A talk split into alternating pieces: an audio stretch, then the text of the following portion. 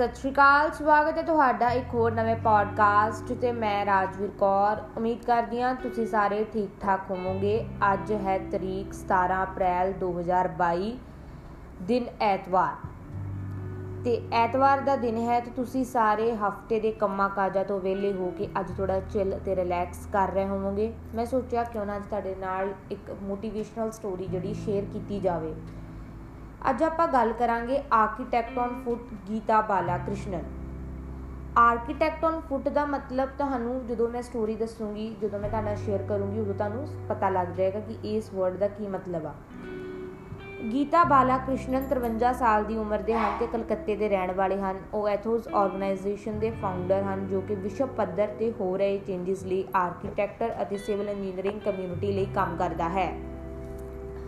ਉਹਨਾਂ ਨੇ ਆਪਣੀ bachelor of architect school of planning and architecture Delhi ਤੋਂ ਕੀਤੀ, ਜਿਸ ਕਾਰਨ ਉਹਨਾਂ ਦਾ ਨਾਮ ਸਾਡੇ ਸਾਰਿਆਂ ਦੇ ਸਾਹਮਣੇ ਆਇਆ ਹੈ। ਉਹ ਹੈ ਉਹਨਾਂ ਦੁਆਰਾ 13 ਫਰਵਰੀ ਨੂੰ ਕਲਕੱਤਾ ਤੋਂ ਨਵੀਂ ਦਿੱਲੀ ਤੱਕ 1700 ਕਿਲੋਮੀਟਰ ਤੱਕ ਸ਼ੁਰੂ ਕੀਤੀ ਗਈ ਪੈਦਲ ਯਾਤਰਾ। ਬਿਲਕੁਲ ਉਹਨਾਂ ਨੇ ਜਿਹੜੀ ਨਵੀਂ ਕਲਕੱਤਾ ਤੋਂ ਨਵੀਂ ਦਿੱਲੀ ਤੱਕ ਪੈਦਲ ਯਾਤਰਾ ਸ਼ੁਰੂ ਕੀਤੀ ਆ। ਇਸ ਯਾਤਰਾ ਦਾ ਮੁੱਖ ਉਦੇਸ਼ ਲੋਕਾਂ ਵਿੱਚ ਇਹ ਜਾਗਰੂਕਤਾ ਫੈਲਾਉਣਾ ਹੈ ਕਿ ਵਧੀਆ ਡਿਜ਼ਾਈਨ ਜੀਵਨ ਬਦਲਣ ਵਿੱਚ ਮਹੱਤਵਪੂਰਨ ਭੂਮਿਕਾ ਨਿਭਾ ਸਕਦਾ ਹੈ। ਗੀਤਾ ਵੈਸਟ ਬੰਗਾਲ, ਝਾਰਖੰਡ, ਮੱਧ ਪ੍ਰਦੇਸ਼ ਯੂਪੀ ਅਤੇ ਰਾਜਸਥਾਨ ਤੋਂ ਹੁੰਦੇ ਹੋਏ ਦਿੱਲੀ ਪਹੁੰਚਣਗੇ। ਉਹ ਰੋਜ਼ 30 ਕਿਲੋਮੀਟਰ ਤੱਕ ਤੁਰਦੇ ਹਨ ਅਤੇ school, colleges, town squares, forts, forest ਯੂਨੀਵਰਸਿਟੀਆਂ ਆਦਿ ਜਗ੍ਹਾਵਾਂ ਤੇ ਜਿਹੜਾ ਉਹ ਰੁਕਦੇ ਆ। ਇਹ ਪੈਦਲ ਯਾਤਰਾ ਅਰਕਾਊਜ਼ ਵੱਲੋਂ ਆਰਗੇਨਾਈਜ਼ ਕਰਵਾਈ ਗਈ ਹੈ। ਆਪਣੇ ਅਨੁਭਵ ਸਾਂਝੇ ਕਰਦੇ ਹੋਏ ਗੀਤਾ ਦੱਸਦੇ ਹਨ ਕਿ ਜਦੋਂ ਉਹ 13 ਫਰਵਰੀ ਨੂੰ ਕਲਕੱਤਾ ਤੋਂ ਦਿੱਲੀ ਜਾਣ ਦੀ ਪਲੈਨਿੰਗ ਕਰ ਰਹੇ ਸੀ ਤਾਂ ਉਦੋਂ ਦਿੱਲੀ ਗਰਮੀ ਨਹੀਂ ਸੀ। ਉਦੋਂ ਇੰਨੀ ਗਰਮੀ ਨਹੀਂ ਸੀ, ਉਸ ਸਮੇਂ ਤਾਪਮਾਨ 25 ਡਿਗਰੀ ਸੈਲਸੀਅਸ ਸੀ, ਪਰ ਹੁਣ ਤਾਪਮਾਨ 42 ਡਿਗਰੀ ਹੈ। ਉਹ ਕਹਿੰਦੇ ਹਨ ਕਿ ਉੱਤਰ ਭਾਰਤ ਦੀ ਗਰਮੀ ਬਹੁਤ ਜ਼ਿਆਦਾ ਹੈ। ਉਹ ਦੱਸਦੇ ਹਨ ਕਿ ਕੁਝ ਅਨਪਲੈਨਡ ਸਟਾਪਸ ਬਹੁਤ ਇੰਟਰਸਟਿੰਗ ਹਨ। ਐਮਪੀ ਵਿੱਚ ਦੋ ਭਰਾਵਾਂ ਨੇ ਉਹਨਾਂ ਨੂੰ ਆਪਣੇ ਘਰ ਆਉਣ ਲਈ ਜ਼ੋਰ ਪਾਇਆ। ਉਹਨਾਂ ਦਾ 50 ਸਾਲ ਪੁਰਾਣਾ ਘਰ ਜਿੱਥੇ ਮਿੱਟੀ ਦੀਆਂ ਕੰਧਾਂ, ਮਿੱਟੀ ਦੀਆਂ ਟਾਈਲਾਂ ਦੀ ਛੱਤ।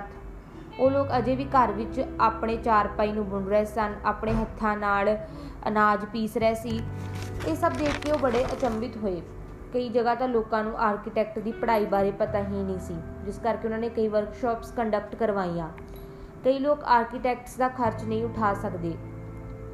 ਇੱਕ ਪਾਸੇ ਉਹਨਾਂ ਨੇ ਦੱਸਿਆ ਕਿ ਕੰਸਟਰਕਸ਼ਨ ਦੀ ਗਤੀ ਬਹੁਤ ਤੇਜ਼ ਹੈ।